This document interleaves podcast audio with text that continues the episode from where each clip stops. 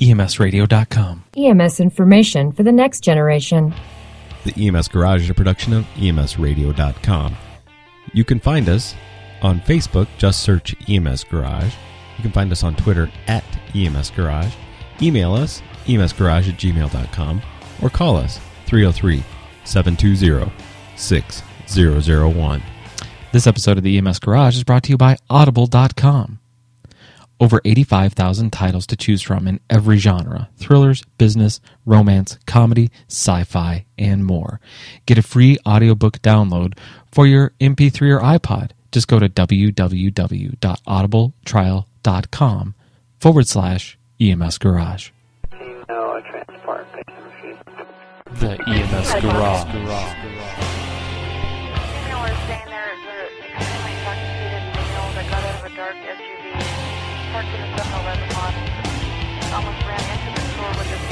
Checking out right now. Okay, I got the DG on the phone there wanting to know if uh, you can handle that call as well.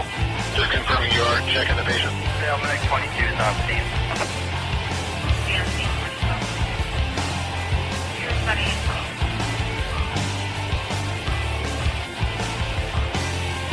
Hello, everybody, and welcome to the EMS Garage. I'm Chris Montera, your host. We're live on Ustream today, thanks to Medtronic Foundation and JEMS.com. So uh, we're here at EMS Today 2011 in Baltimore, and I'm excited to have the four to six people that are coming on the show today because we're we're going to rotate in and out guests. But currently, my co-host is Mr. Skip Kirkwood. Hello, sir. Hey Chris, how you doing? I'm good. Nice to see you. I'm glad. To, I'm glad you're here. Glad to be here. I haven't seen you at a show with me in a while. It's been two years. Were you? You were on like the first time we did this. I would just kind of pull you off the show floor and go, "Hey, we're doing a podcast. You want to do one?" you?" Well, sure. Why not? Yeah, I'll, I'll fill in anytime. So thank you for coming on. I appreciate it. Good to be here. This one's actually more coordinated, wouldn't you say? This is very organized. Yeah, I know. Well, we have we have an executive We have an producer, executive- yes, we exactly, and we have production people and lots of. I know it's crazy. Official So- photographer. I know. it's great. Uh, also joining me next to him is Mr. Steve Berry, who's been goading me into having him on, or and guilting me since I pretty much started this. But I send him email and he never answers me. goading you. Yeah. I've been waiting. Mm-hmm. Is that- G is O A it- No, goading. Is that a medical Okay, term? just checking. Yeah, not goading. I don't. I don't. You don't goat anybody. You can goad them. Oh, it's a- Sorry, it's a it's, show it's about my it's my animals. Coloradan accent. Sorry, I see where you'll this get is used to that. You live I- in Colorado now. I, I bet Steve Oh. could goat you. Don't talk about our goats that way. Next topic. so, Steve, who are you? Like anybody needs to introduce you, and where are you from? Oh, and I'm what do you out do? of- You know where I'm at. I'm in Colorado. I'm your, in your neck of the woods. I know, I know, You never invite me over. We never send me flowers I know, I, It's- I know. I try. Is that because he lives in a dry county or something? Oh, he's one of those uh, elevated people who lives Dude, like I live- 2,000 feet above me. So No, no, no. I live in an elevation very similar to you. Actually, I think you're higher than me. You know, maybe right now I am. Uh, again, man, I just And leave that- it open. that's leave why, it open. That's why his hair burned off and yours didn't. right, exactly. Well, we were talking about age That's a earlier. life choice. That's Apparently- a life choice. All right. I know. Life Apparently, we're the same age. So, uh, you you write something or you draw pictures? Is that right? Well, In the picture well, book? The reason I, I, I, I say I, I can't come on this presentation because I'm a cartoonist. So I- I'm going to draw on the table right now and not say anything. You already Next- did that. I have it in my backpack with Yeah, me. But I'm not going to say that. I'm It's just gonna draw on it. copyrighted. You Uh, can't sell it. I know. I'm going to frame it. no, I, I still actually work the streets. I'm still a grunt. I know. You know, that's where the material is. I know. So when people say, "Why'd you go back?" I said, I've, "I'm running dry." So No, that's good. yeah. So I'm Very cool. there. Well, we're glad. So, who's out there? Oh, Steve. Oh, you gotta. Oh, you gotta speak up. Talk He, he louder. told me not to fondle or. No, I said you can said fondle, don't but don't lick lick the microphone. Get close enough to lick it, but don't do it. Do I have to start over again? No, we can. st- No, we'll we'll edit it. We'll I'll edit that out. Can you get him a tissue for Can crying I- out loud? I just, Can I stroke the mic? That's can I do? Wait. Oh my gosh. Okay, so moving right along, uh, the other lovely guy down there at the end is Dr. Ed Racht. Hello, sir. hello, how are you? Good. And you're now with AMR. I am indeed. Cool. Are you living in Colorado? now? No, I live in Atlanta. still. Oh, you are. Still oh, live in okay. Atlanta. I didn't realize that. Yeah. So how's the how's the transition gone? Absolutely fabulous. Cool. Just a few things to learn. Right. It's pretty easy. Small organization. Yeah, I, I heard. I heard they're small. I mean, Yeah. you know, I, I always pictured it going bigger, but uh, wow, that's that's amazing. It's, uh, no, it's been fabulous. AM, AMR is huge. And how do you? How many EMTs and paramedics are you responsible for in that role? We have, and actually, I just asked this question last week. About fourteen thousand seven hundred EMT paramedics, nurses. Wow, that's give uh, or take a yeah. thousand or so. Have you learned the names of all the medical directors for whom you're Yes. responsible Um, yet? only their middle names, just their middle names. So there's about eighty-eight medical directors out there too. So Cool. there's wow. a lot of folks. Holy cow, That's impressive. That's very impressive. Now, is this a full time job or a full time position with them? It is a full-time position. Nice. So started in uh, about September. Cool. Been there since September. And what's your what's your main goal there to, you know, do medical directing things? Do you do you direct them moving? No, things. Yeah, they actually direct me, which is a good thing. Nice. The uh, um, which, all kidding aside, is uh, is a philosophy. It's a practice of medicine philosophy. So Right. if uh, anyone were to go in and say, "Hey, you need to do it this way," that's that's not how medicine evolves. So it's to kind of pull us all together as a uh, a big practice of medicine and. Kind of, the, it's the Unimind. You know the Unimind on uh, Buzz Lightyear. Oh, yeah. little green men. So the Unimind, there where there's there's. Are you as, the claw? As people in the audience look at me and claw. say, "Boy, this is no, I'm not the claw." For crying out loud. But taking the brain power and saying, you know what, we can make some pretty good decisions in terms of patient care and the industry and medicine, and so let's put that Unimind together. Well, now, all serious in all seriousness, though, you guys have one of the largest EMS databases, maybe in the world. I don't know, uh, four several million. I know four or five million records. you correct? are spot on. You probably know more about that than I do. There's about um, my colleague Scott Bourn, um, who runs and drives that database, does a beautiful job. Uh, there are about 10 million um, patients in there now. We Okay. see about 3 million patients a year. Wow. Which, interestingly, and we were just having this discussion this morning, um, we, AMR practices across the board, will see about 27,300 cardiac arrests this year. Whoa! So if you look at the data, which is spot on, that's why your question came up. The ability to look at, you know, what are we doing, what makes a difference is pretty substantial. Wow. So That well, I think that your ability to look at quality and really do that medical director stuff, even though I was teasing you, um, you have the potential to move our industry in ways that we may not have ever thought about before, just with that data set alone. And I think that's huge. That's No, and, and you right. guys have been nice about giving it out to people too, saying, "Hey, you can analyze it if you want or use it." That's been a, uh, and, and very honestly, I mean, that's that's one of the attractions I had for a fairly significant career change here, is this idea that 27,300 cardiac arrest patients could Right. go to our colleagues in academia or our colleagues in other um, uh, academic institutions who could look at that data and drill down and say, you know what, people who've got blue eyes on a Saturday who arrest between X and Y do better than you know uh, another subpopulation. So you're right, sharing sharing that data with academia, diving down, looking at it, and looking at different protocols, practices, populations is fascinating. Cool. Very cool. Yeah. So, on a lighter note, you know, do you look at data? Well, wait, dude? wait a minute. I have maybe I have something serious. Okay, okay, all right. I wow, I was, by I was waiting. Hold on, hold on. By law, I don't think the participants can ask questions here. Oh, yeah, he right can. He It's can. like- Can he? he Well, can. let's Yeah, talk about uh, evidence-based medicine, and, and then there's Steve. On a lighter note. No, I was actually. You don't even know where I was going to go with that maybe comment. I uh, maybe I have something serious to say. I was, I was, I was actually going to go Stop, with it. Stop, everybody. Freeze. Freeze. Steve has something serious. to Yeah. say. Okay. All right. The podcast police. I was just gonna say it's kind of cold in here. Can you turn the heat up? It's just cold. God, you're killing me. No, seriously. What? What did I was going to say? And on a lighter note, would you like to add anything to the discussion, Steve? Thanks a lot. Appreciate it. Appreciate it. To what? To what? This fine gentleman? To Yeah. right? Aren't you his employee or something too? Yeah, I used to work for AMR. Oh, I thought Come you did back. know. You don't know? He has my statistics. Oh. Oh, hey, uh, had I those are- known, I would have brought them with me. Oh, we could have shown like all those, And those are on the Information. negative scale. Steve Berry's IV What? success rate. That, That would be a special nice. one. great Print it, frame it, sign it. Hey, if you can't do the medicine, at least you can illustrate it. So that's what I. oh, but you probably have my stats of cardiac arrest saves, which I'm sure I've skewed it Right. way too high. Actually, we don't right now, but They set the bar by, the you. morning. It's, yeah. it's the berry bar. The Berry bar. Well, I'm going to be at the Berry Oh, Bar my. later. That's- I hope people aren't paying money to listen to this They, conversation. it's free. It's podcasting. We don't give. We give it away. we have fallen over the Wait, edge. wait a right. minute. We're, in in the- EMS and we Wait a give it minute, away. wait a Yeah. minute. You We're didn't say in this the was free. abyss. You didn't say this was free. well, I'm done. I'm out of here. Yeah. Okay.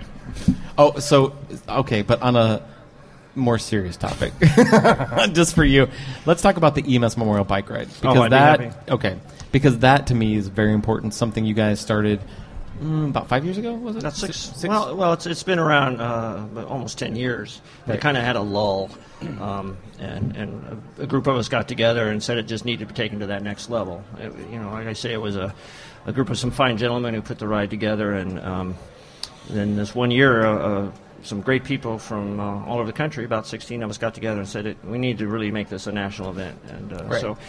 In those terms, yeah, it's, it's actually been around six years from that standpoint, and, Okay. uh, and now it's uh, it's very dear to my heart. It's, it's something I'm very proud to be part of, and that's it's actually a, a memorial ride in honor of our line of duty deaths, and uh, we have several uh, uh, events going across the country this year. One during EMS Week, um, which is in May, and then we have another one in Colorado. It rides to the actual National EMS Memorial Right. service in June, and we have one going out of Kentucky, and we have a day event in Louisiana. So. Eventu- We think it's, it creates a lot of things, creates a lot of healing. It's hard to be melancholy on a bike, you know. right. So, though you're celebrating, uh, uh, you're celebrating these lives, but so it's not just like a funeral procession. We're we're actually uh, spending a week together in spandex. Ooh, And, uh, nice. Steven yeah, Spandex. Wow. yeah. Does a- the does the visual. does the head help with your aerodynamic? My head is fine. I don't need a helmet. It's it's. That was I just coined a term like Bush there. Aerodynamicity. Oh, jeez. it's a spaghetti strainer. You wear Okay. a spaghetti Oh, strainer, that's right. and that's Yeah, it's a about good it. point. And, and, and to make sure they haven't become too melancholy when they arrive at the destination, they're greeted with the screaming crowds and pipes and drums. Yes. And what's Yes. more to ask for? How can you Now- be melancholy with out of tune bagpipes? And, Oh, bagpipes every time. good I time. love. I know. No, that moves. Love- in fact, uh, the, the pipers you had here at EMS today, uh, they greet us um, at Oh, the end of each ride. The same guys, uh, same guys and girls. They're, they're, so they're always there. Um, Now tell us about the actual week in the event and there. Do you guys know the East Coast route yet or no? Uh, yeah, we, we pretty much well know it. I mean, it's tweaked here and there because we also try to, you know, we go, well, okay, we had five die on this route, so maybe we need to. Uh, no, that didn't happen. Um, but we get we get we get we get, we get uh, certain routes that we might say, okay, maybe hundred miles was a little too hard today because there were so many hills, and you tweak it here and there. Um, but, but mainly, this year we're starting out of Boston Cool. and we'll end up in Washington D.C. Uh, six days later. And uh, like I said, we're trying to make it so that it's challenging, yet at the same time, you know, this isn't to scare people. Say, well, I got to be, you know, Lance Armstrong. It could- should be, you know, somebody gets on a bike, trains for two months, they're, they're going to be okay. Right. And uh, and a lot of people aren't bikers; they want to do support, and so we need them too. And uh, like I said, it's bringing a lot of awareness. I think that we haven't had in the in the past about our fallen. And like I said, it's uh, it's uh, for me it was a personal loss of, of my partner, and, and to be able to take that energy uh, and and make it into something positive, give meaning to it, if you want, if you will. Um, and now I want to return that gift to others who might be hurting out there, who might have suffered a loss. Right. And uh, like I said, uh, everyone knows how to ride a bike. I mean, except Chris, I'm not sure. I, I, d- I don't. Well, they, they my training wheels are at the highest part now, so I'm getting closer. Really close. well, really we- close. We keep trying to get you on board. I know. I know. Uh-huh. Training wheels on a tricycle, though, Chris. I mean, that's way too many wheels. It's like belt on and that. suspenders. I've heard. So I, I have to tell you something, Steve. I don't know if you know this. When I was in uh, Austin, many of my colleagues participated in the ride, and they would blog during the ride, so that the rest of the folks, their colleagues in Austin and around Central Texas, could kind of keep up with what was going on, and the stories about some of our fallen colleagues out there were transmitted. So it was even larger than what you guys were doing. That from the road, they'd uh, they'd kind of log in and say, "Here's where we are. Here's what we're doing." Absolutely. Try to I, get. I the- have I have a distracted driving visual from that guy pedaling Yeah. over the Rocky Mountains on his bicycle, uh, texting on his BlackBerry to keep his friends updated on the National EMS Memorial. The hard Bike part's Ride. all the foil on the bike that's got to go up in the rural parts of the ride. But no, seriously, it Yeah. had a huge impact on Mm. people that, that weren't even participating in, in the ride, but got the scoop from uh, folks that were. It's pretty neat. Yeah, and uh, like I said, I think uh, we had you all on board too, that would be great. It'd You be fun. Keep us updated. You know, keep you updated and your your listeners updated. And uh, like I said, you get used to spandex. It's just an attitude. Hey, I like it, but my ho- my my point is is Alrighty could I- then. could I could I hop on my bike, say n- at the National Archives, and just ride the rest of the way in with you? That would that be okay? It's like a couple blocks, right? Yeah, as long as Okay. you're behind me and not in front of me, I'm good with that. All right, fine. You mean well? No, I look good No. in spandex, baby. No. You, I lived through the '80s. Won't go, so did I. The visuals are overwhelming. Won't go there. yeah, okay. Um, well, and w- do you guys know the western route? Is there another route for that for in well, Colorado? yeah, or do you know? um, well, we have uh, one, uh, Louisiana. That's a one-day event. Okay. Um, and the Kentucky actually contingency they, they link up with our Boston group. Nice. So Kinda like a spoke. Yeah. okay, cool. But the Western one, that was kind of put together last minute last year, um, almost three months before we did it.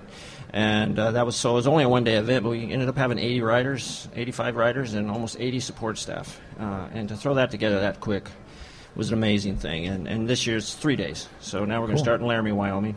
Wow, And, and it's all downhill then. South. Yeah, it's Yeah, downhill. follow Highway South, and you're going down. Yeah. And, and you know.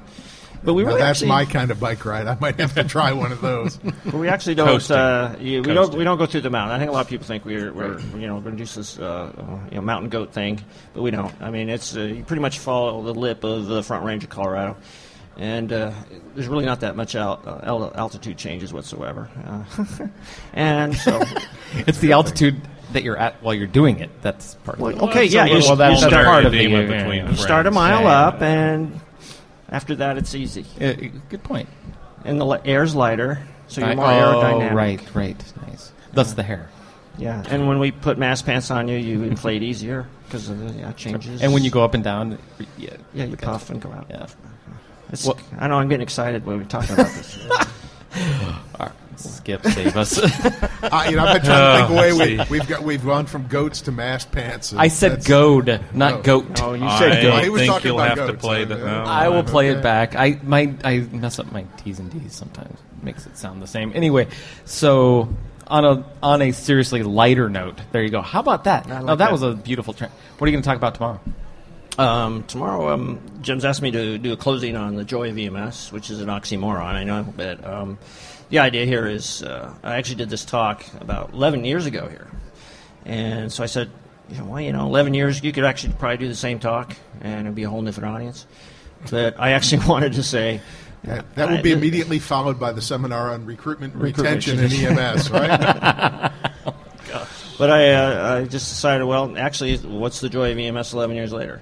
So I'm going to kind of I'm reflecting back on that uh, that talk I did 11 years ago and what has changed, what hasn't changed, and uh, and it's all new material. There's all the illustrations are brand new. So at least I'll know there if there's somebody who's sitting out there saw 11 years ago, they'll say, well, yeah, but I didn't see those cartoons. And uh, you know, drawing a lot of cartoons in that short amount of time to get this ready was great. Uh, but I do love the aromatic, uh, the pins, the fumes they give off kind of inspire me to a new place. And so um, you're going to see a lot of colors. I don't know if it's going to be funny, but you'll see a lot of colors. Yeah. Colors are good. Well, and on an NPR note, what is your what gives you joy in EMS then? What, Um, why why why do you do it? I'm still asking that question 25 years later. But I, to be honest with you, I, uh, and again, that comes back to the talk. Uh, at the end of the day, uh, there's nothing I'd rather do Right. than be among these people. Um, you know, I thought about the med school thing, and I was only having a little trouble with the chemistry, the biology, the anatomy, physiology, the medicine. But I decided. That But then maybe I went, would- hey, why not be a paramedic? yeah, but I, I have actually. Uh, I I love the real medicine, Right. and uh, it's, I've never lost that passion. And, and I, and, you know, you can't get in front of a room and say that unless you're out there. Right. So it's important that I'm still getting out there and spit on and kicked at, and, and occasionally having AMR look at my stats and question my medicine. Set the, They're set running the them berry now. bar. They're running them now. Yeah. Okay. In fact, they all left as soon as they said Right. that. They were Yeah. like, "Let's go find the That's berry bar." On many what? occasions. I think they. I think what they said was we're going to the bar. Oh, right. Well, that's it. yeah, That's it. exactly. It's another well-respected JEMS activity. So, Doctor Racht, uh, what did you guys? Did you have to leave to go to a presentation? Was that my understanding, or are you okay? I'm okay. You're okay. Cool. Unless, it, it, well, if you ask hard questions, then I've got to run about uh, one minute, and I'll get back with you on that. Perfect, Uh, but if great. they're easy, I'm good. These have been softballs. I mean, this hasn't been too Right. hard. So let's just keep it that way. well, then I'm going to ask you why do you? Why are you a medical director? Um, why am I a medical director? So I was born at a very young age. Um, APGAR is probably 10 and 10, I'm thinking. Nice. Yeah, like With- yeah. nice. Wow. Um, say so. no, I uh, I love it, and uh, you know it's a it's a very odd career path, and I think y- you know this. Uh, uh, four months ago, the American Board of Medical Specialties Yep. recognized EMS as a subspecialty. So moving forward, there will actually be um, formally recognized certified EMS medical directors, which I think you know says to our industry we've kind of come of age again. We're not Yeah. going to make. We're not going to make it up as we go along anymore. yeah. No, you can still make it up as you go along, but now you have to certify that. With a, So- with a scientific basis now. yeah, but it, Right. and it's it's a nice. I mean, it's it's a maturation of the profession. But I, you know, I was very very fortunate in my early career to work with folks like Joe Ornato, um, Medical College of Virginia, who just took me under his wing and said, "Hey, this EMS stuff is kind of neat." And um, it's odd sometimes because your physician colleagues go, "What the heck are you? Are you a bad doctor? Is that why you're doing EMS? Could you not get a job somewhere else?" And uh, you know, John Kramer says it the best. He says, "You know, there's this blood type. There's just a group of folks that love it. I would Yep. much rather be in a ditch at 3:38 in the morning with a." You know, uh, inside an overturned vehicle. Well, let me just rephrase that. As long as it's not your own overturned vehicle. Right. Well, that would be bad. Yeah. Um, it's just a it's a unique practice of medicine. It's it's fascinating to think about. You know, we're talking about uh, twenty seven thousand three hundred cardiac arrests. It's fascinating to think about the huge difference a system could make. So AMR Well, medicine, uh, well, a one huge a one percent improvement in exactly. cardiac arrest survival would Exactly. be huge. But I have a, I, an important question about your new position. Now, I have visited Austin Travis County EMS in the Mm-hmm. past, and I understood there was something about the length of the vehicle, the number You know of what? sirens and antennas. here it is. Can someone help me with the body? You know, because when I cut them up here, I'm going to I, need I, help. what has I'm- AMR given you? I'm working on a helicopter. I keep asking for this, you know, CMO quick response helicopter. helicopter. I think they'd be fine as long as they're hmm. relatively easy to fly. I mean, I kind I've of heard they're not that bad. It's yeah, not that hard. I mean, It's easy. it, how hard to put the key in, start the rotors. You They know, tell put it me in the drive, glide the put it in gri- glide up. ratio is approximately zero. However, Yeah, I mean, you just steer it with that one stick thing. I mean, it can't be that. how hard could that be? It's got two pedals like a car. Right. Yeah, left and right. Or like a bike. Simple. Simple. Hey, it's more more difficult on a bike than a helicopter. Oh, okay. Sorry. Well, you mean Right. transporting a patient? That would be more difficult. you certainly have to provide your own propulsion. Also, yeah, your, a little thing. your own engine. Go ahead. Sorry. Yeah, go ahead. Yeah, go ahead. Continue. Next. Go ahead. Anything Great- else serious great you have to say? but I, I mean, very honestly, the so here we are in 2011 as EMS, and uh, whatever happens in healthcare reform is going to happen. But the this is a tremendous opportunity for EMS to change the way we look, to change what we do, to do things differently. We've got this opportunity to partner with healthcare systems now. Um, the whole concept that many of us have have hoped for for decades of mobile healthcare and, and taking it to the next level. Um, now is a time when we could potentially do that. And you know, if you put that on top of of the impact you can make by simple changes. So, in our 27,300 cardiac arrests, when we look at what the impact of hypothermia, like our colleagues in, in Pittsburgh or in Wake County have shown us, we've got people who are going to be walking out of the hospital in numbers like we've never seen before. So, uh, you know, my dad was a uh, was a minister, which probably was protective. That was probably a, a good thing. I probably got some extra protection from that. And he used to always say, "Ed, say, you know, here's what you need to do in life. You need to make a difference and you need to have a blast doing it. Hmm. And if you think about EMS, I mean, you clearly can make a huge difference in people's and providers' lives, and it's pretty fun. I got to tell you, it's a pretty fun environment. Yeah, certainly not that awfully predictable, uh, which is nice, and uh, uh, it's a blast. Very cool. Gosh, that was really deep. I could close right there. No, um, Steve, do you have to go? I mean, I don't. I don't want to impinge upon your guys' time here. Uh, I don't know. I, that was so moving. I Yeah. don't want to go. All right, I'm. Ah, I'm just I'm, gonna man. sit I'm here. just trying. I'm. I'll, I'll, Chris, I'm going. I don't have to go anywhere. Maybe I'm leaving then. Okay. No, I'm not trying to rush you off because I knew you guys had com- uh, commitments and I didn't want Yeah, to. I, I do have to go. I know. I know you uh, do. But, But- uh, I hate to leave this one. Steve is Can- being committed. I mean, that is. I know. Well, that that, is that's where he was honest. going. Actually, My- the my- ambu- the ambulances are waiting. That's right. Uh, the bracelet on my uh, ankle is tingling. So I have to go. No. Um, has anybody ever called you the funny bone of EMS? That that could start now. Yeah. and there you go. well, no, every, but well, it depends on where the funny bone is. I mean, because Ah. everyone has a different funny bone. that's true. That's true. So, I, I just think it's in your elbow, but uh, No, that's just no, my I, personal opinion. I, I actually don't like that expectation. I think I think I humor don't. I think humor should be an, uh, an unexpected. And the problem is, if you get a certain, la- I mean, sometimes you'll be walking down uh, a hallway and somebody say say something funny, and you're like, you can't do that. I'm not a monkey. Well, I am. And right there, that was fun. But that's funny right there. That's that's actually funny. But I mean, I mean, most of the. It's, it's, I never thought it was about telling jokes. I just It's thought not. it was about telling the truth. Um, Right. And, and and actually, humor's nothing more than an unexpected surprise. And so that's that's how I'd really like to think of it, but not as a you know, i.e., comic or comedian, because I don't I don't view it that way at all. But I, w- I was actually going to take this in a direction you probably didn't expect.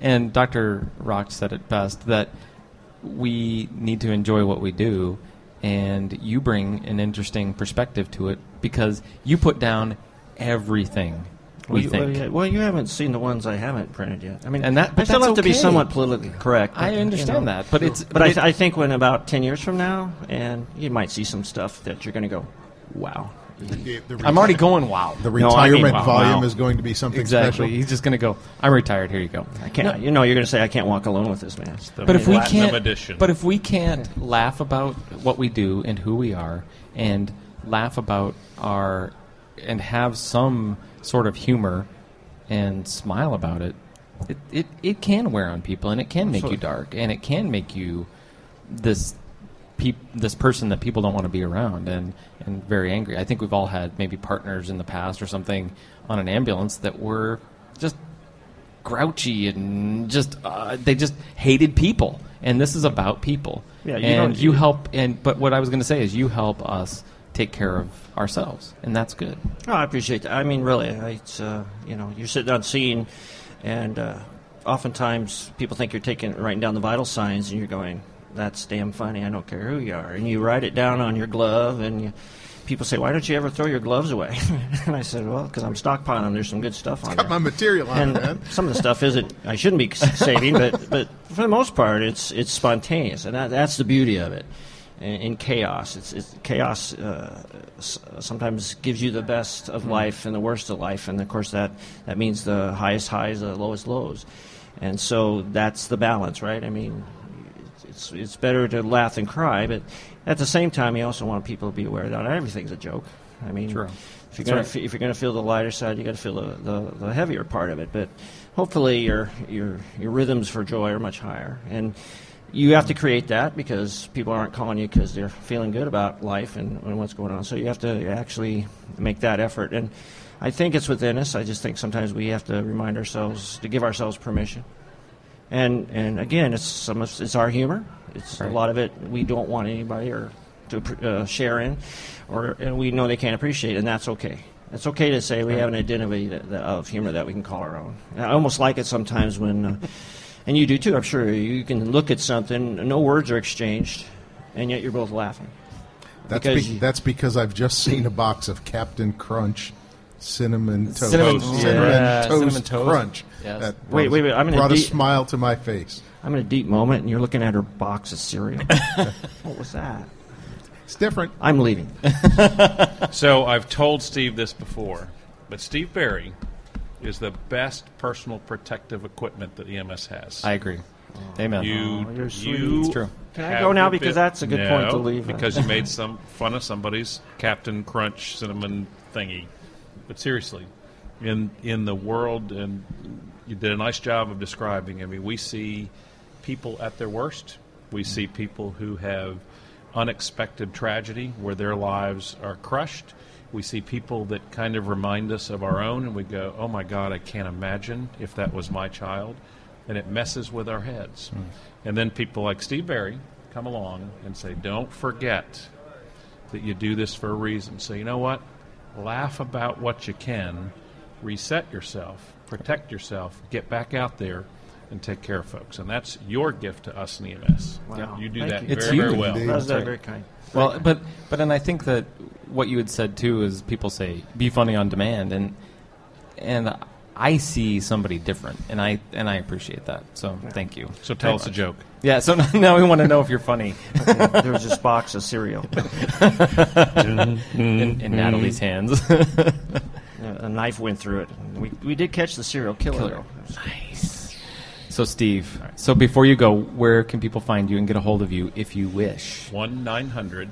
I'll be next to the That was the CPR one on the napkin. yeah, no, I'm, uh, I'm, I'm. If you just remember, I'm not an ambulance driver. Uh, you know, do a search on that, you'll find me. Oh, yeah. Um, and again, that's just a play on, uh, on what people call us. But Yep. yeah, so easy to find. You know, and again, uh, it was a privilege and honor to be sitting among you. Thank you very Um, much, and thanks for thank you me. for writing on my table last year to continue to remind me to have you I'll, here. I'll do some more. Thank you. you know. I would appreciate it. Thanks. Thank Thanks you. for having me. Thank you, Steve. I appreciate it. Steve, Steve. Berry See from ya, man. I'm not an ambulance driver.com. Go there, buy some cool stuff. It's good. Yeah, there you go. Yeah, well, you know, cool stuff is good. I like cool stuff. So um, come on up, Russ. Yes, be a part of the deal. Love it. So if you're watching or listening at home, I promise I won't edit that out. Um, we're we're doing a swap here. Steve is going to get ready for his keynote tomorrow, and uh, was so gracious on coming on. Hello, Steve. Oh wait, that's Russell. Hi, Russ. No, no, note He, no, he, he hates me because. I, yeah, he he hates me because I always mess up his name. You can never get it right. Russell Stine. Oh, now you do. Yeah, of course. It took me all night to remember that. So you know, Had to write on a little note card. yeah. Russell, Russell, It's on his Stine. computer. I feel like I'm batting cleanup though. It's not. No, it's actually my computer's mostly blank, Oh. um, like my mind. Uh, so Russell, you've been on the podcast before. Tell us who you are. What do you write? Don't you write one of those things on the I- interweb? I type one of those blog things. Uh, right. Nice. Yeah. Um, I'm a uh, firefighter paramedic for the city of Memphis, Tennessee, and uh, I write hybridmedic.com. Well, I type hybridmedic.com. Cool. Well, so can I ask where did you get that name? Where did you come up with that name? Um, all the other good ones were taken. Like So, uh, geeky medic. You mean like the EMS garage? Hey, yeah, Yeah. that was an awesome one. Yeah. Nerd medic didn't sound too good, and uh, Yeah. uh, there were other some other kind of derogatory names. So it's like, oh, I think this one will work. Very cool. So- Nice. So what do you what have you found while you've been here that you're interested in and and what's been good topics? Have you have you made any of the sessions?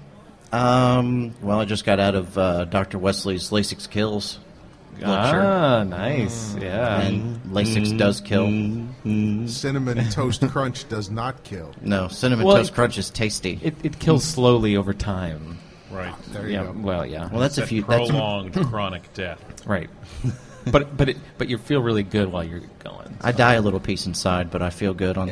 Exactly. it's really it's food. It's not tr- nutrition. We'll remind you of that. yes. Yes. What are we? Why are we doing this now on the show? Thank you. Okay.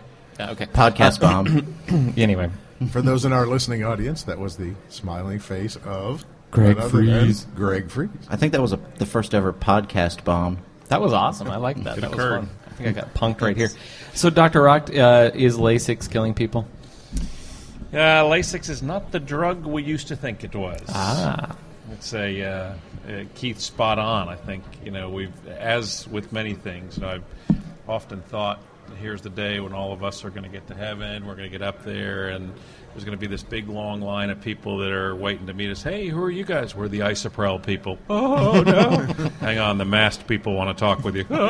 And now it's the Lasix people. Eh, The nifedipine folks are right Oh, around yeah, the corner. Yeah. And then the spine board people are And behind spine them. board people. Yep. Oh yeah, they're they're moving in. So, um, you know, we understand more about the pathophysiology of heart failure, and as Keith has very nicely done in some articles, and as he talks about, you know, we're sometimes we treat what we think are the right things, but Mm. indeed, you know, we're we're dehydrating people who are intravascularly depleted in the first place. So interesting. I think he said it so, was like so after that will be the. What do you mean you're not doing CPAP, people?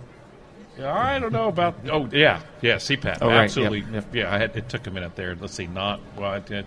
Yeah, CPAP, fabulous. I think the statistic was like fifty percent mortality within like like six months or something. Holy like that. cow. Because of uh, well, with a hospital admission, so it was, it's. I'm probably wrong, but You know, it's. I learned a lot from it. It's yeah. That's, that's, what's why important. there's not a test at the end of Yeah, exactly. I would have But you know, it's interesting because a lot of folks don't look at congestive heart failure as. I mean, it has a mortality that's higher than many cancers. Mm. We don't treat it the same way, but um, it's a pretty nasty disease process, and you know, Ke- Keith's right on target.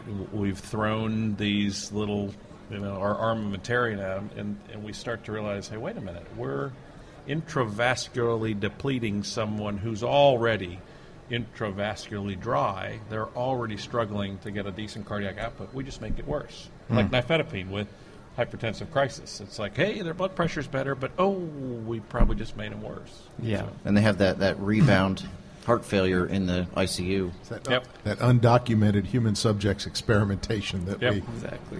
Well, and so we've we've in, we in medicine, it is an art, and that's under, that's okay. We sometimes treat the symptoms without understanding the entire process. Right. And and CPAP, I think that's a very valid point that even if you don't think you need it, you should probably carry it and know how to use it. It's so simple and It's so very easy, and it makes a huge difference. So a friend of mine is an anesthesiologist. He was telling me the other day that in the anesthesia world, there's a big interest in using CPAP immediately after routine, uncomplicated um, surgical procedures in the recovery room because you can inflate the alveoli so much faster, so much better, that they get out of bed quicker, that they have a lower incidence of atelectasis, and their recovery period is shortened. So, I mean, it's these things that we kind of Uh, as we see what the science can do, as the art explores what the science will do, you start to realize, boy, there's some there's some neat things we can do to get patients feeling. But you know, here's the other one. I don't mean to. No, this is great. No, this is perfect. Keep so going. narcotic analgesia in belly pain. Hmm. Y- You know, there was a time period when we'd say, don't give narcotics to anybody who's got belly pain because the surgeon has to examine the patient, see exactly where the pain is, make sure that they can follow the pain. Well, today, any one of us goes into an emergency department and says, ah, I've got this horrible belly pain. You have any of a white count, you get any fever, you're going to the scanner. So, uh, you know, to make patients comfortable or to make them comfortable so you can examine them better. So we've evolved in that in that arena. You, you, mean, you mean we don't leave them uh, uh, without pain control so we can check for rebound tenderness? Right, over and over again. right. Over and over again. So, so, Are- so our, our no, no, Ow. no narcotic examination based torture. On the and the, I'm glad to hear that's changing. I kind of laughed when I was Yeah. I was reading a, a summary about about abdominal pain and pain management. Is that they the surgeons got that from a book that was written in the 20s. So they uh, and they just kind of stuck with it as a general rule of thumb, and then and then the uh, the science finally caught up, and now we're starting to see that change over to oh, it's an eight, it's an eight. Let's give some Oh, let's 15. give some morphine there or something, a fentanyl drug of choice. Yeah. Oh, fentanyl. No more. Well, morphine. and, there's there another one. You go. and that's another. I mean, Right. the evolution. I remember, uh, matter of fact, in many systems, there are many folks that say, "Ooh, devil's drug." You know, it's Mm. potency, the risk of abuse, the risk that you know folks are going to break into the ambulance to get it. Uh, but as you look at, matter of fact, I just uh, reviewed uh, Art Kanowitz's article from Mm. 2006 that looked at fentanyl and its efficacy in the out of hospital environment. It's a it's a when used appropriately, like anything, it's a very safe drug. Probably better in terms of side effect profile, but ooh, there was a time when that was absolutely something that was contraindicated. They probably need better So- protections from us using it instead of the. Yeah, but it's so short acting. It's hard to. Uh, I don't know. I mean, the addictive part portion versus the use on a patient seems much much higher um, as part of the efficacy. And I think the other piece of it for me is we need to move away from morphine, especially for us where we have long transports in Colorado, um, and go to Dilaudid or something like that. Uh, a much more sophisticated drug to take care of people over a longer period of time. Ed, do you ever see uh, something like propofol making it out to the field? Mm. Uh, that's a, a drug that's used frequently in the entertainment industry. Um, Yes. uh, You know, uh, that's a tough one. That's a tough one because it's got it's a little bit tougher to manage. It's a very good drug for what it's a Hmm. very good drug for what it does. Um, I enjoy. I've enjoyed it a couple yeah, of times. yeah. Yeah, I was gonna say- in a professional I- I go environment, of course. You might want to just kind of wean back so you can walk out of the uh, out of the exhibit hall. But um, I don't see there aren't there aren't clear cut reasons why it absolutely could not be used. I think that's going to be one that's going to that has a few more hurdles than other drugs. Mm. Uh, you know, I just listened to a fascinating presentation on the use of lipids in uh, overdose, the lipid infusion for patients who've got polysubstance over, overdose. I hadn't thought until last week about the idea that you could use lipids in the EMS environment for unknown polysubstance overdose that uh, could potentially uh, dramatically and very quickly uh, improve uh, hemodynamics, you know, the, the adverse effects of a whole series of, of different drugs. So, you know, the neat thing about this discussion is EMS is a practice of medicine. Right. EMS is a practice of medicine. So we talked about the board certification. We're talking about morphine. We're talking about fentanyl. We're talking about propofol. We're talking about, you know, did we do the right thing with Lasix? What are we doing with spine boards? How, how about MAST? How about, you know, things that make a difference in people's physiology in a very weird environment, a different environment.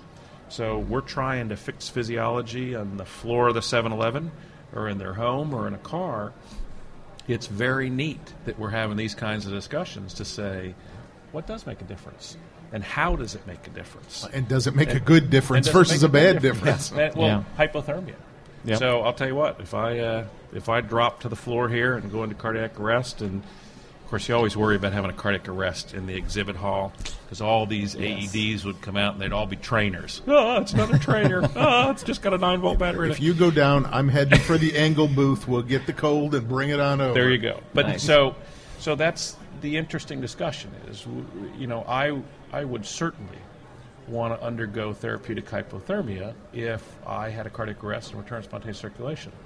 So the jury's out in the in the literature about whether that should occur right here on the exhibit floor, whether it should occur in the ambulance, whether it should occur in the emergency department. But you know, there's a good amount of evidence that says it should occur sometime in those intervals.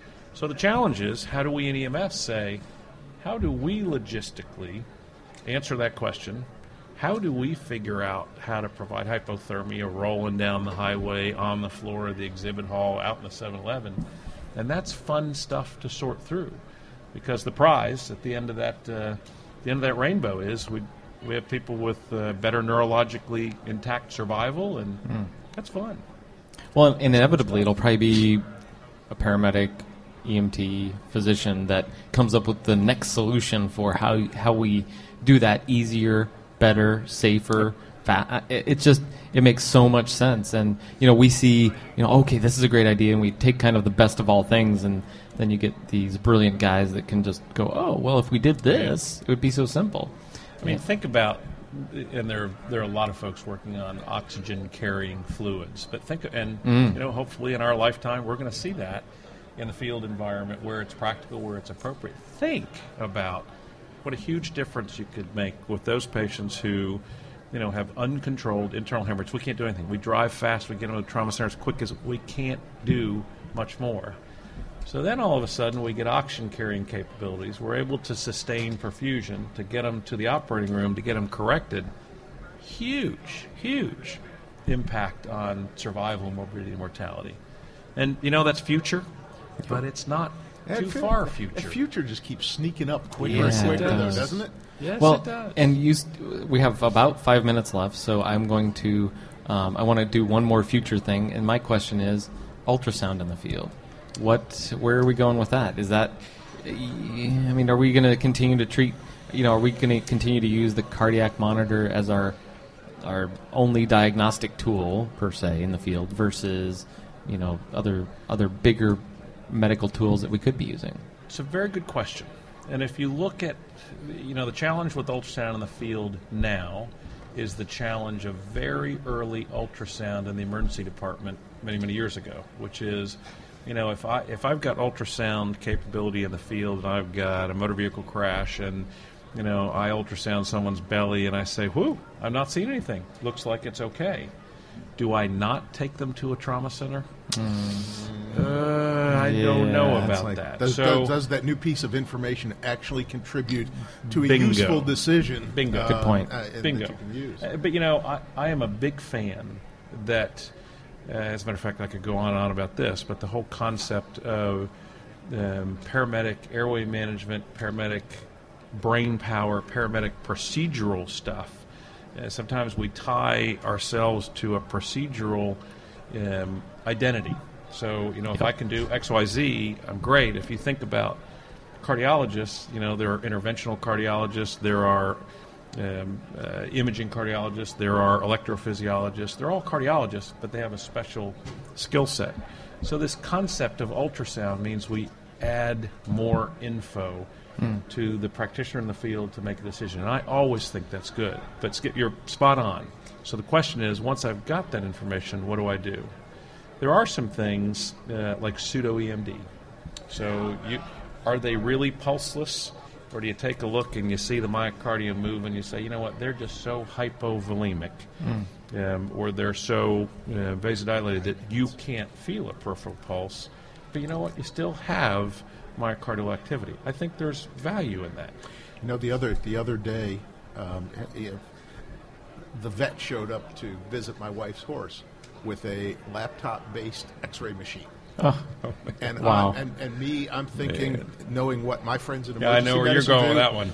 I'm wanting the BlackBerry-based CT scanner, and we can simply scan the patient. It's very Star tell, Trek. And tell our colleagues in the hospital and in the uh, and in the trauma center, here's the scan. Here's what we got. Y'all get ready. Oh, come on. You you probably think there's like a 12 lead that you can get on an iPhone or something. Oh, come on. yeah, well, let's Come not on. be silly here. Someday, Or someday. you could get CPR coaching on a BlackBerry. Come on. That's not going to happen. No, you're right. We are evolving. Stand by. The future will be here shortly. Yeah. Exactly. Well, and it's Neat funny stuff. that we're we're moving into this idea of the future, and we're still not into space, but that's another topic. So anyway, um, Dr. Racht, where can people find you? Where if you, You- want to be found? That's the Um, you can find me. Um, my office is in Greenwood Village. Uh, I'm ed.racht at emsc.net. Email. Um, you can Google. Well, don't Google me. Yeah, probably not a good thing. Yeah, no, no. That just sounds. Um, but ed.racht at emsc.net um, through AMR. Um, any of them know how to get me uh, anytime. Great. Well, thank you for coming on. I appreciate it. We very much appreciate being here. Come on anytime you want to, you know, sit around and chat about EMSE things. We we'd love it. I absolutely will take Cool. you up on that. Great. Thanks Thank for having you. me. Thank you very much. Uh, Russell Stine, where can people find you? Hybrid Medic, dude. hybridmedic.com, um, hybridmedic at gmail.com, hybridmedic blog on Facebook, and then, yeah, that's pretty much it. Okay, cool. So, can I do a uh, Joe Holley, your medical director? Yes. Joe Holley is one of the best medical directors on the planet. I have He's, uh, and- and- don't and- tell him we said that. Let's just. Let's just I, I've, I've heard he might All already. right. He's around here somewhere, so He's oh awesome. man, he's a probably within earshot. fabulous. He's talking about medical directors. I get it. Nice. Good guy. Good guy. Skip, where can people find you? And we had your medical director on here yesterday. Oh yeah, did Yeah. you did you have Brent on? Yeah, he No, was that's- great. It was you fun. know you know that's one of the coolest things about my job is getting to work with Brent. We just have a blast. Do you do you actually have to give reports to his parole officer, or How does that work? Uh, I, I do have to check the tightness of his ankle bracelet once a week, and it works fine. And and he does the same for me, so we're all good. Um, you can find you can reach me by email at skip.kirkwood at nemsma.org. Ooh, Uh, the pre- or- I forgot to introduce you as the president of NEMSMA. Uh-huh. I didn't know and, that. and for those of you who are out there that lead, manage, supervise EMS agencies, uh, think about NEMSMA. We, we're looking for you, and you ought to be looking for us. Even if Um, you don't, you can. You should be a part of it because it, that you guys have great tips, and the Google group is amazing. You can you can find anything you want on that Google group. We have about 1,600 members on an, on an email group that spans the country and several other countries, and I have yet to find uh, a question that somebody on the list doesn't have an answer for. Well, and uh, I think the cool part about that is the. Um, uh, my brain just went when Ed said he was leaving. I'm trying to go there. Where's it going? this is the conversation in my mind. Oh, it's free. It's Yes, free on it's the free. Google group. You can get all that information for free. Y'all That's join crazy. It's uh, nemsma at googlegroups.com. Cool. Get Thank into you very Google, much. sir. Sign up and have a good time. Thank you very much. And I'm Chris Montera, the Geeky Medic on all the websites, Twitter, Facebook, anything else. You've been watching the EMS Garage on Ustream, and we're being streamed due to the Medtronic Foundation, courtesy of the podcast studio here at EMS Today 2011 in Baltimore, Maryland. Thank you very much, and until next time, we'll see you.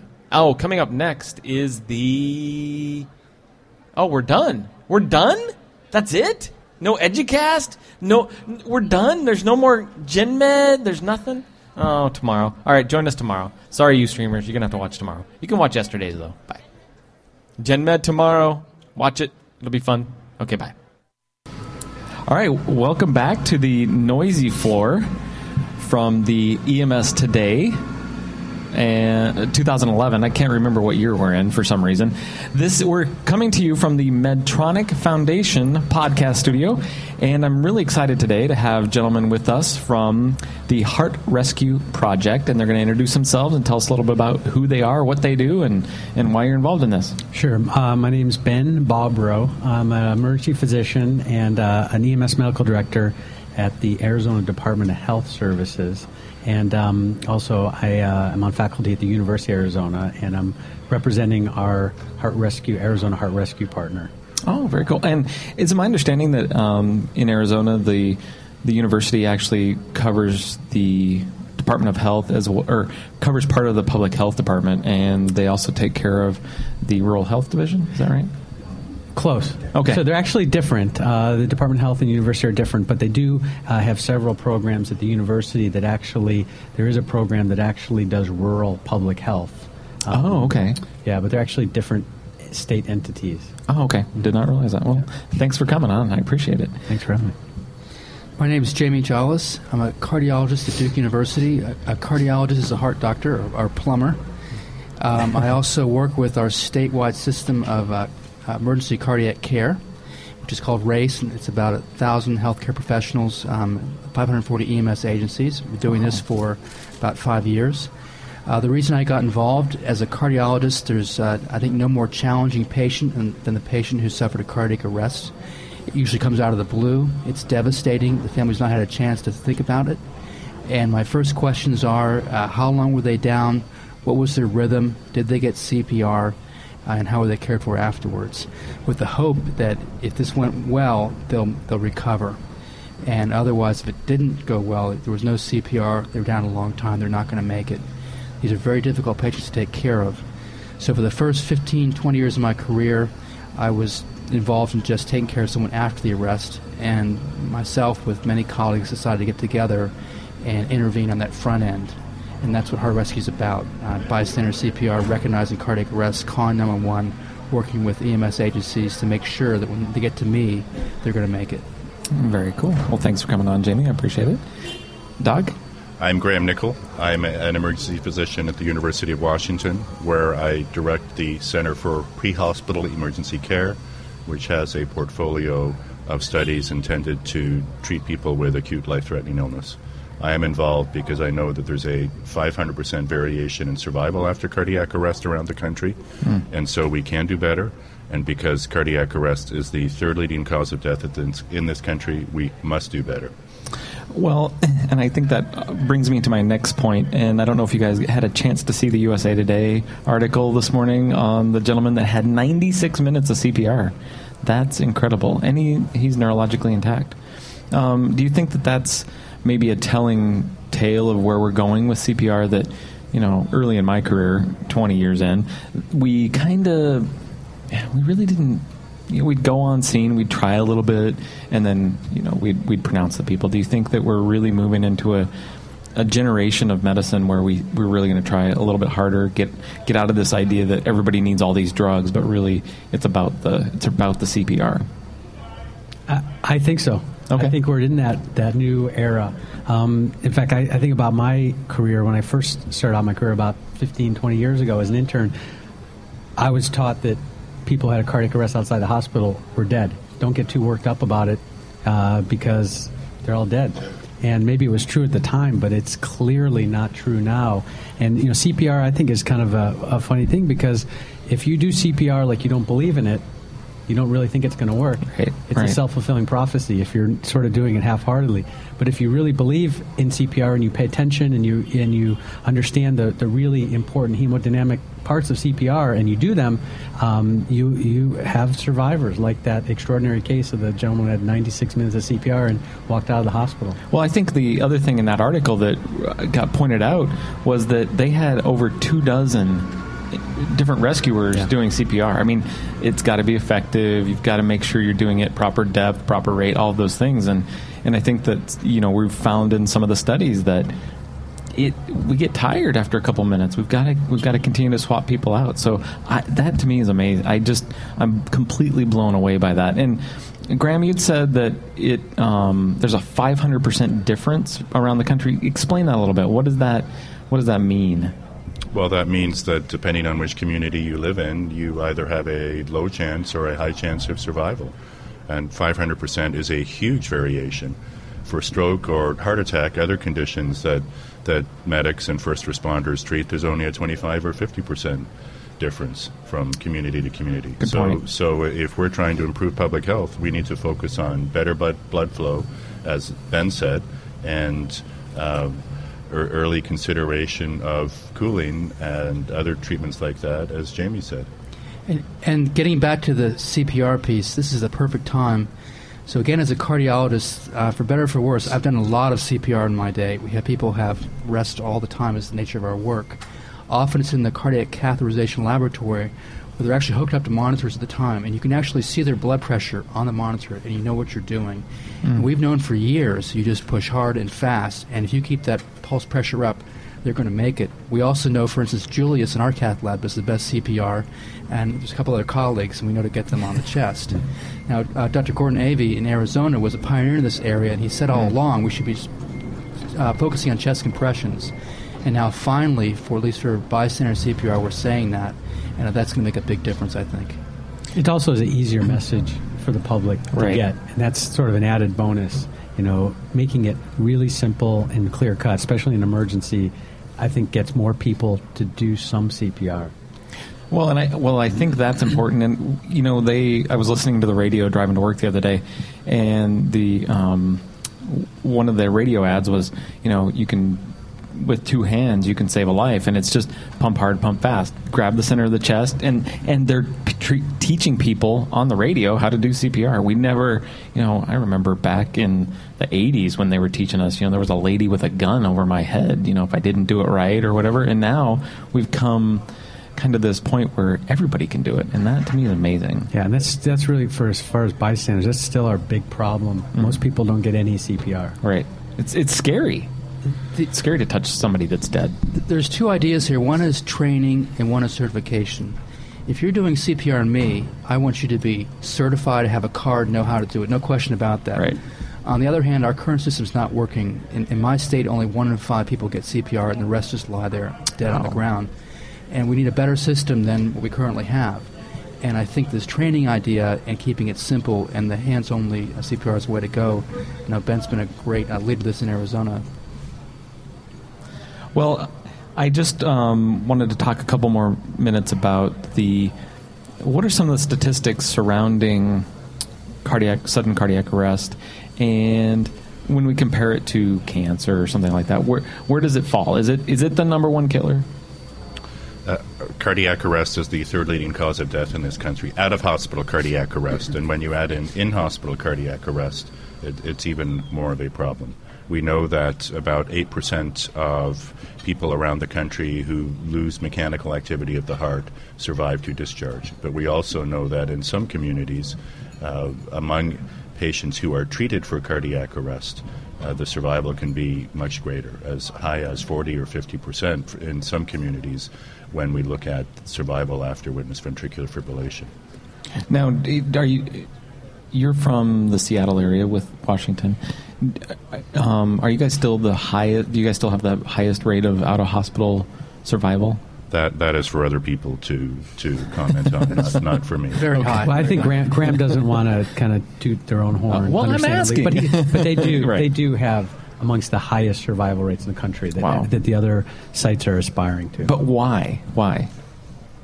Well, I think it's in part because people have been trying to measure and improve process and outcome after cardiac arrest in Seattle for more than 40 years and Sure. in surrounding King County for uh, a slightly shorter period of time. And the more you look at something, the better things are. I mean, Kelvin said, if you can't measure it, you can't improve it. And I think that's still true today. But Gra- Graham and his colleagues, they've been paying attention to this for a long time. Right. And monitoring details, important, important details, and working on them and training the community and working on their, their emergency medical response and the whole thing. So they, you know, th- this has been attention to detail over years.